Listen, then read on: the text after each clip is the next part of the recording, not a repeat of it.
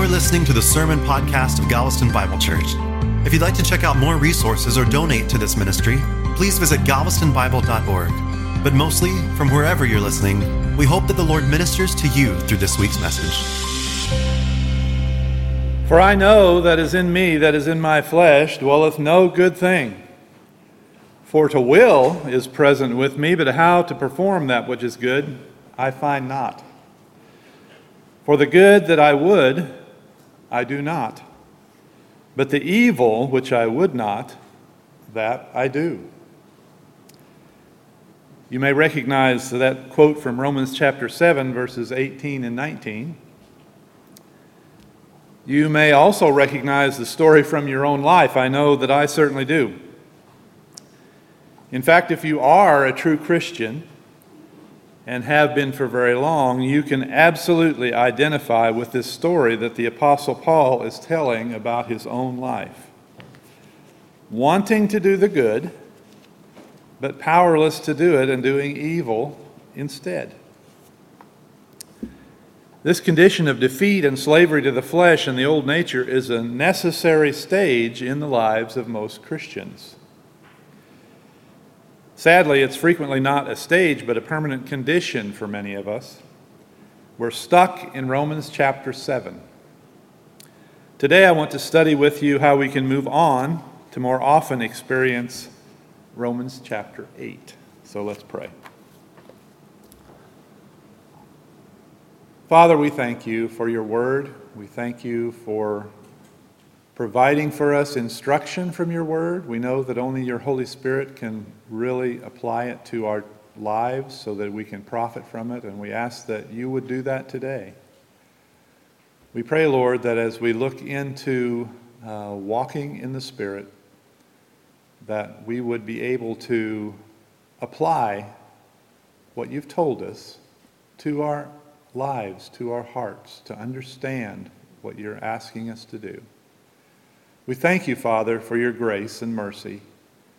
We know that you have sacrificed unmeasurably for a relationship with us. And we praise you and we thank you that your name will be glorified throughout eternity for the gospel. In Jesus' name, amen. One problem that we have in moving from Romans chapter 7 to Romans chapter 8 is that chapter 8 deals with the truth of Scripture that has been severely distorted on the one hand and severely discounted on the other hand. And that is the ministry of the Holy Spirit in our lives. Some blame the Holy Spirit for the most ridiculous nonsense that has ever been identified with Christianity. Others discount his ministry in our lives so much that clear commands in Scripture are ignored.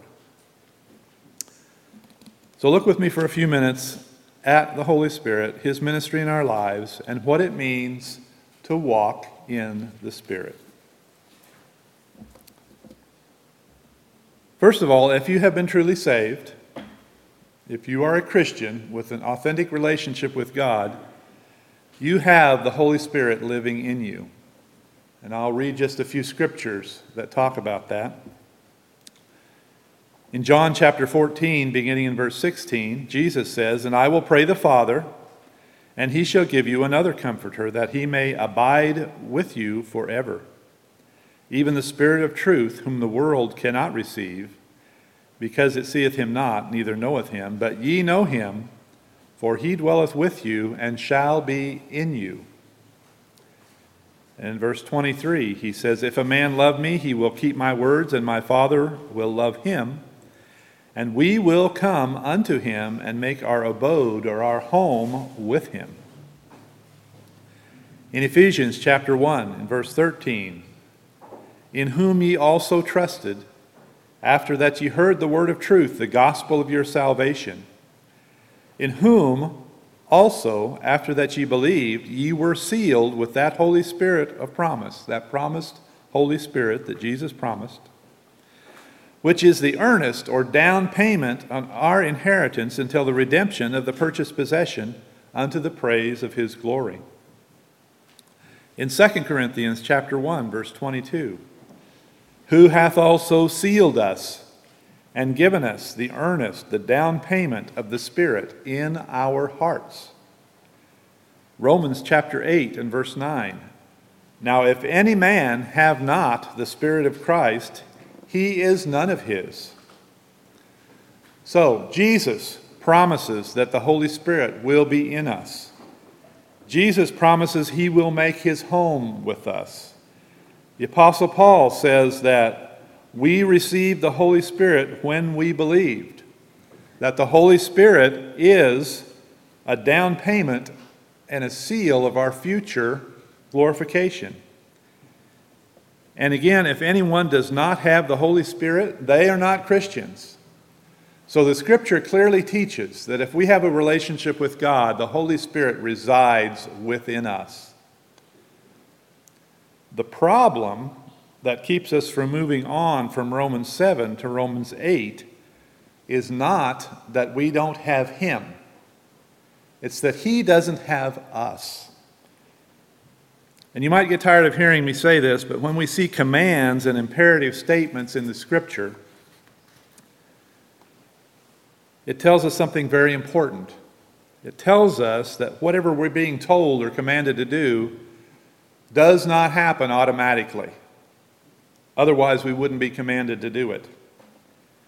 And we're going to talk about one of those things right now when it's, the Scripture calls us to walk in the Spirit. The fact that we're being commanded in the Scripture to be filled with the Spirit in Ephesians 5 and walk in the Spirit in Galatians 5 means that we need to participate in that. It's not automatic. So let's look at Galatians chapter 5. If you'd like to turn with me there, Galatians 5, we'll read verses 16 through 25.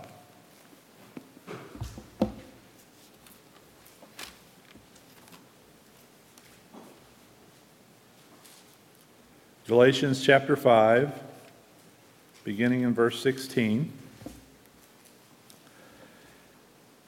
This I say then walk in the Spirit, and ye shall not fulfill the lust of the flesh. For the flesh lusteth against the Spirit, and the Spirit against the flesh. And these are contrary the one to the other, so that ye cannot do the things that ye would. But if ye be led of the Spirit, ye are not under the law. Now the works of the flesh are manifest, which are these adultery, fornication, uncleanness, lasciviousness, idolatry, witchcraft, hatred, variance, emulations, wrath, strife, seditions, heresies, envyings, murders, drunkenness, revelings, and such like, of which I tell you before, as I have told you in time past that they which do such things shall not inherit the kingdom of God. But the fruit of the Spirit is love, joy, peace, long suffering, gentleness, goodness, faith, meekness, temperance. Against such there is no law. And they that are Christ's have crucified the flesh with the affections and lusts. If we live in the Spirit, let us also walk in the Spirit. So in verse 17 here, we see the same conflict that we saw in our passage from Romans. For the flesh lusteth against the spirit, and the spirit against the flesh, and these are contrary the one to the other, so you cannot do the things that you would. And the solution is given in verse 16 in the form of a command. This I say then walk or have your way of life in the Spirit and ye shall not fulfill the lust of the flesh. And again in verse 25, he says, If or since we live in the Spirit, let us also walk in or march in rank with the Spirit. We're commanded to walk in the Spirit, and we're told that doing so is essential to not fulfilling the lust of the flesh, to being able to do the things that we want to do as a Christian. So, what does it mean to walk in the Spirit, and how do we do it? Well, just in passing, I'd like to point out that because of what it says in Galatians 5 here, One thing that we can know for sure is that we are not walking in the Spirit if we are fulfilling the lust of the flesh. You can't have it both ways. If my life is evidencing that I'm fulfilling the lust of the flesh, then I am not walking in the Spirit. So that's something we can gauge whether we're walking in the Spirit or not. That's a big red flag. Whoops, that is not right. I'm not walking in the Spirit. So, walking in the Spirit and being filled with the Spirit from Ephesians 5 are metaphors for living, behaving, making choices, doing what we do under the control or influence of the Holy Spirit and under his power and the power of God. Here in Galatians 5, we see examples of the works of the flesh contrasted with the fruit of the Spirit. If the Holy Spirit is guiding us, he also empowers us to model his behavior, which is God's behavior, God's character in our attitudes and actions. And this is where Romans 7 comes in. We often need to experience the failure of the flesh before we can yield to the control of the Spirit. That's why it's often a natural part of our lives as Christians to go through an experience like we talked about in Romans chapter 7. Sadly, sometimes it takes us a long time to learn that we cannot live the life that Jesus plans for us to live in our own strength. We try, we fail, we try, we fail, we try, we fail, sometimes for years, stuck in Romans chapter 7. And it may take a crisis of faith to change our life. But Romans 7 isn't where it starts, of course. Um, first, we need to be justified, saved, born again, and so receive the Holy Spirit.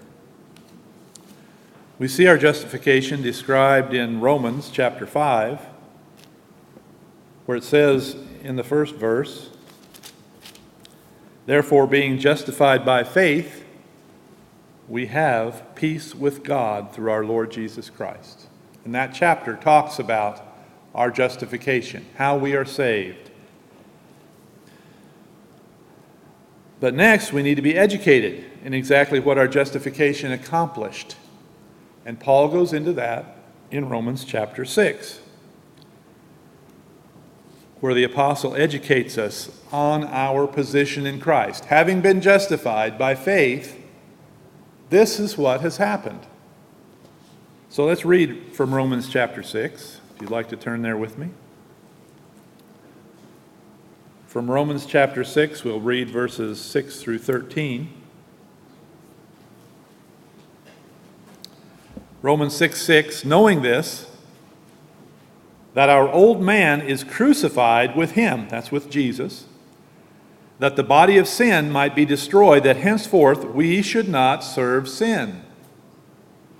For he that is dead is freed from sin. Now, if we be dead with Christ, we believe that we shall also live with him, knowing that Christ, being raised from the dead, dieth no more. Death hath no more dominion over him. For in that he died, he died unto sin once, but in that he liveth, he liveth unto God. Likewise, reckon ye also yourselves to be dead indeed unto sin but alive unto God through Jesus Christ our Lord. Let not sin, therefore, reign in your mortal body, that ye should obey it in the lust thereof. Neither yield ye your members as instruments of unrighteousness unto sin, but yield yourselves unto God as those that are alive from the dead, and your members as instruments of righteousness to God. We're crucified with Christ, from verse 6, so that we are dead to sin and alive to God, from verse 11. And we are now able to yield to God to do righteousness, our members as instruments of righteousness, rather than yielding to sin, in verse 13. So these are some of the things that we need educated on, that we need to know in order to understand our resources to walk in the Spirit. Typically, after our Romans 5 experience of justification, we hit our Romans 7 experience that we read today to start our inability to serve God in our own strength.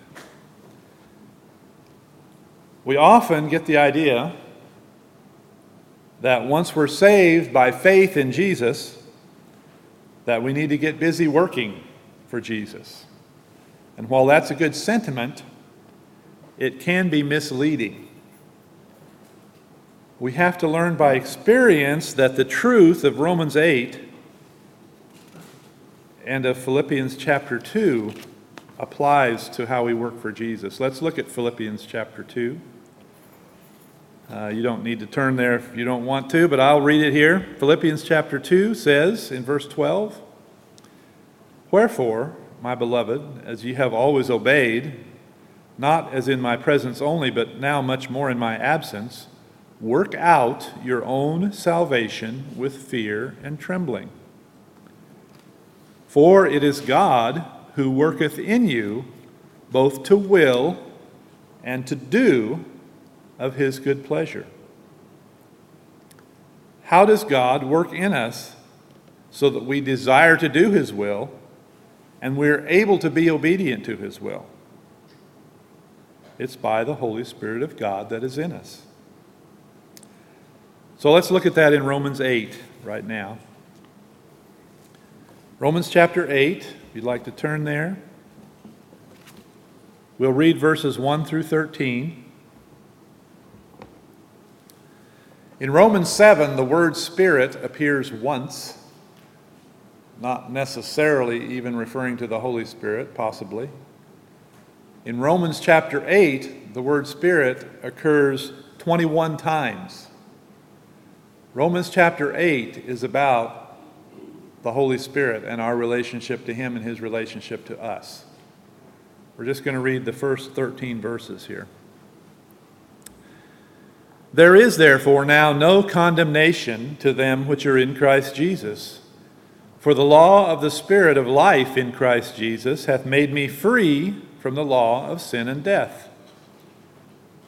For what the law could not do, in that it was weak through the flesh, God sending his own Son in the likeness of sinful flesh, and for sin condemned sin in the flesh that the righteousness of the law might be fulfilled in us who walk not after the flesh, but after the Spirit. For they that are after the flesh do mind the things of the flesh, but they that are after the Spirit, the things of the Spirit. Let's stop there for just a second. Paul, here in the translation that I've read, refers to flesh a number of times. And what he's referring to is our body and the old nature that is still with our body. When we became a Christian, we received the nature of Jesus Christ. But we did not lose our old nature yet. We will someday. When we get to heaven to be with Jesus, we won't have sin anymore in our lives. But right now, we still do.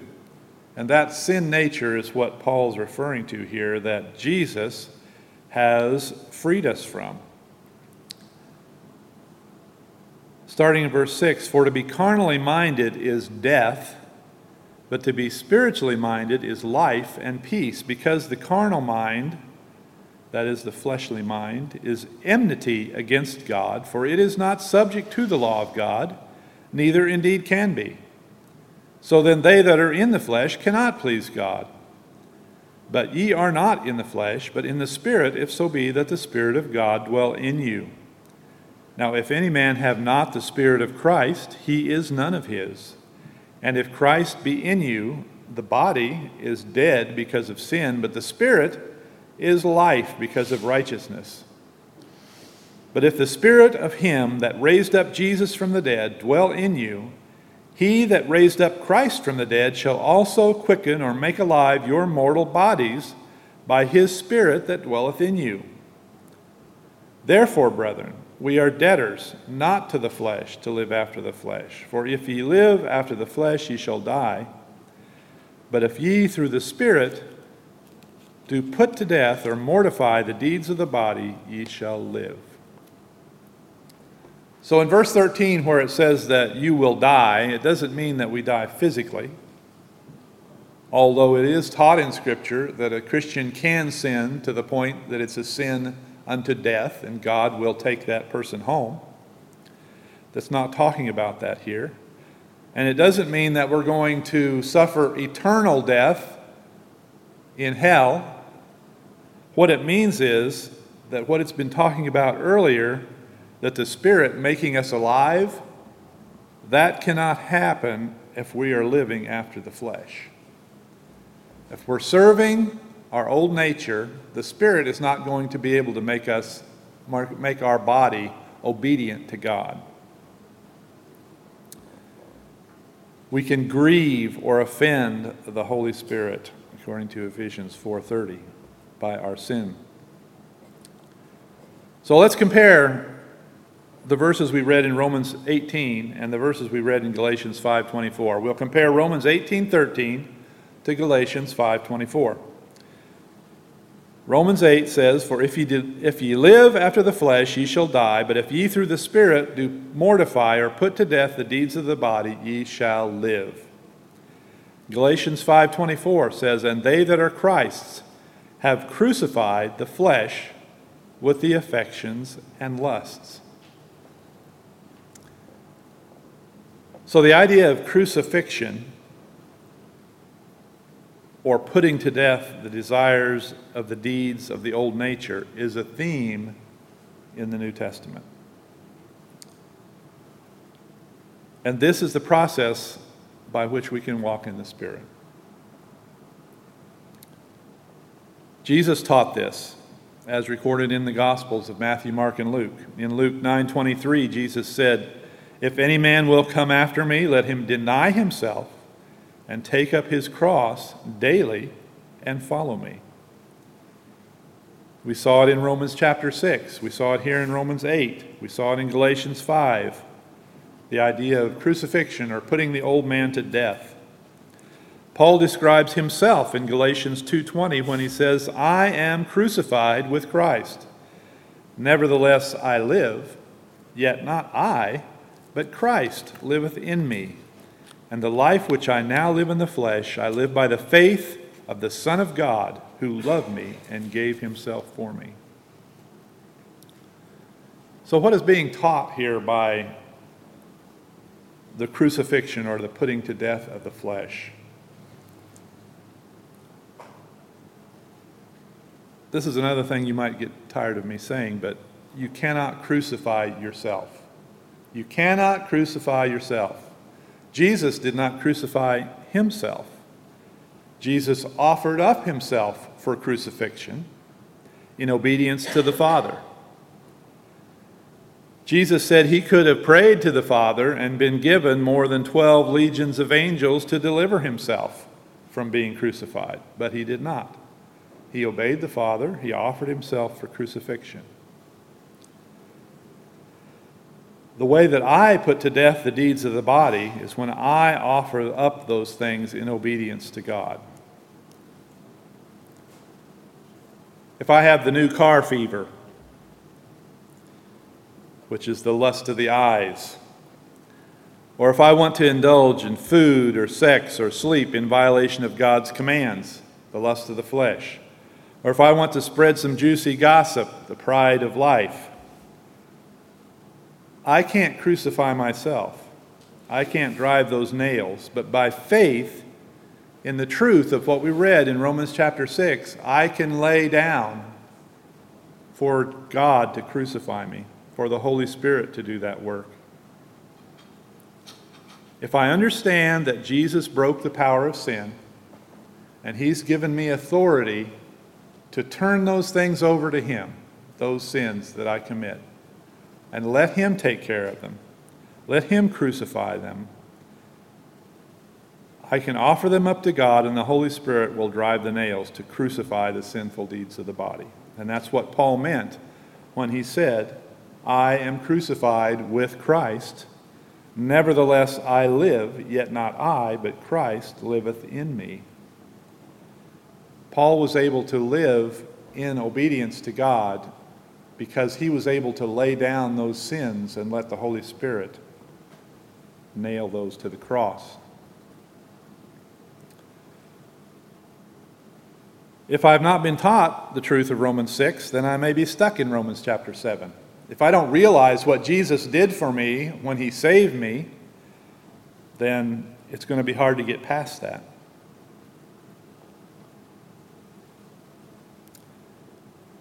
If I'm harboring sin in my life, I will definitely not get past Romans chapter 7. Like our call to worship today, David's prayer of confession. Uh, the only way that we can walk in the Spirit is if we're willing to lay down those sins and let Him crucify them. The Christian life is a life of walking in the Spirit. God intends for us to walk in the Spirit. God has given us the resources to walk in the Spirit. If we're truly God's children, we cannot be satisfied if we are not walking in the Spirit. Most importantly, we cannot serve or glorify God in the way that He deserves unless we are under the control and living in the power of the Holy Spirit. May God move us out of Romans 7 and on to Romans chapter 8 for His glory. So, as the worship team comes up, uh, I've got a couple more groups of people to address. This message was to Christians who have a relationship with God. I would say that if you are a Christian, and you, like many of us have been or are, stuck in Romans chapter 7, I would love to talk to you about that. Uh, or there are other people here that could talk to you about that. Because that's not the place for us to be stuck. That's a that's a necessary part of our Christian life most of the time. But we shouldn't be stuck there. So I'd love to talk to you about that. Those of you who are not Christians and know you're not Christians who could be here today, I don't know who you are, but you know who you are. This doesn't sound like a very encouraging message to become a Christian, talking about all this struggle that we're having. We are in spiritual warfare with the world, the flesh, and the devil.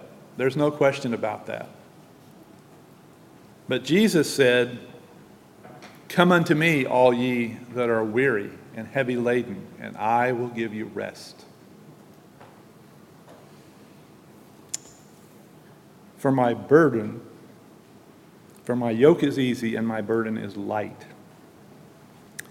So I would challenge you, if you're not a Christian, to read the New Testament. Read it. Ask God to show you if it's true or not. I would challenge you to do that. Or if you have questions that anyone here can answer, please come and ask those questions. We'd love to tell you more about Jesus. A third group of people that I would like to talk to, just briefly, is those who are here and you think you're Christians, but you're really not. Our churches are filled with people who have raised their hand, who have checked a box that says, I believe in Jesus, who have come forward in a meeting, who have cried, uh, but they're not really Christians. They don't have a relationship with God.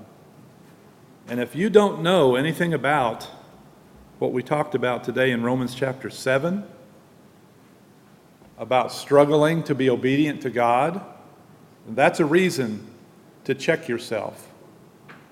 The scripture says that you should examine yourself to see if you're in the faith, and this would be a reason to do that.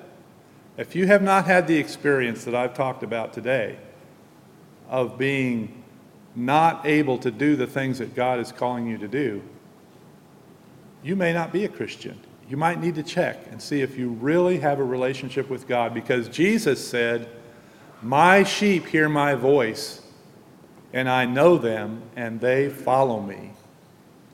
People who follow Jesus have trouble doing that because that's not our nature. But God has provided a way that we can follow Him. So let's pray.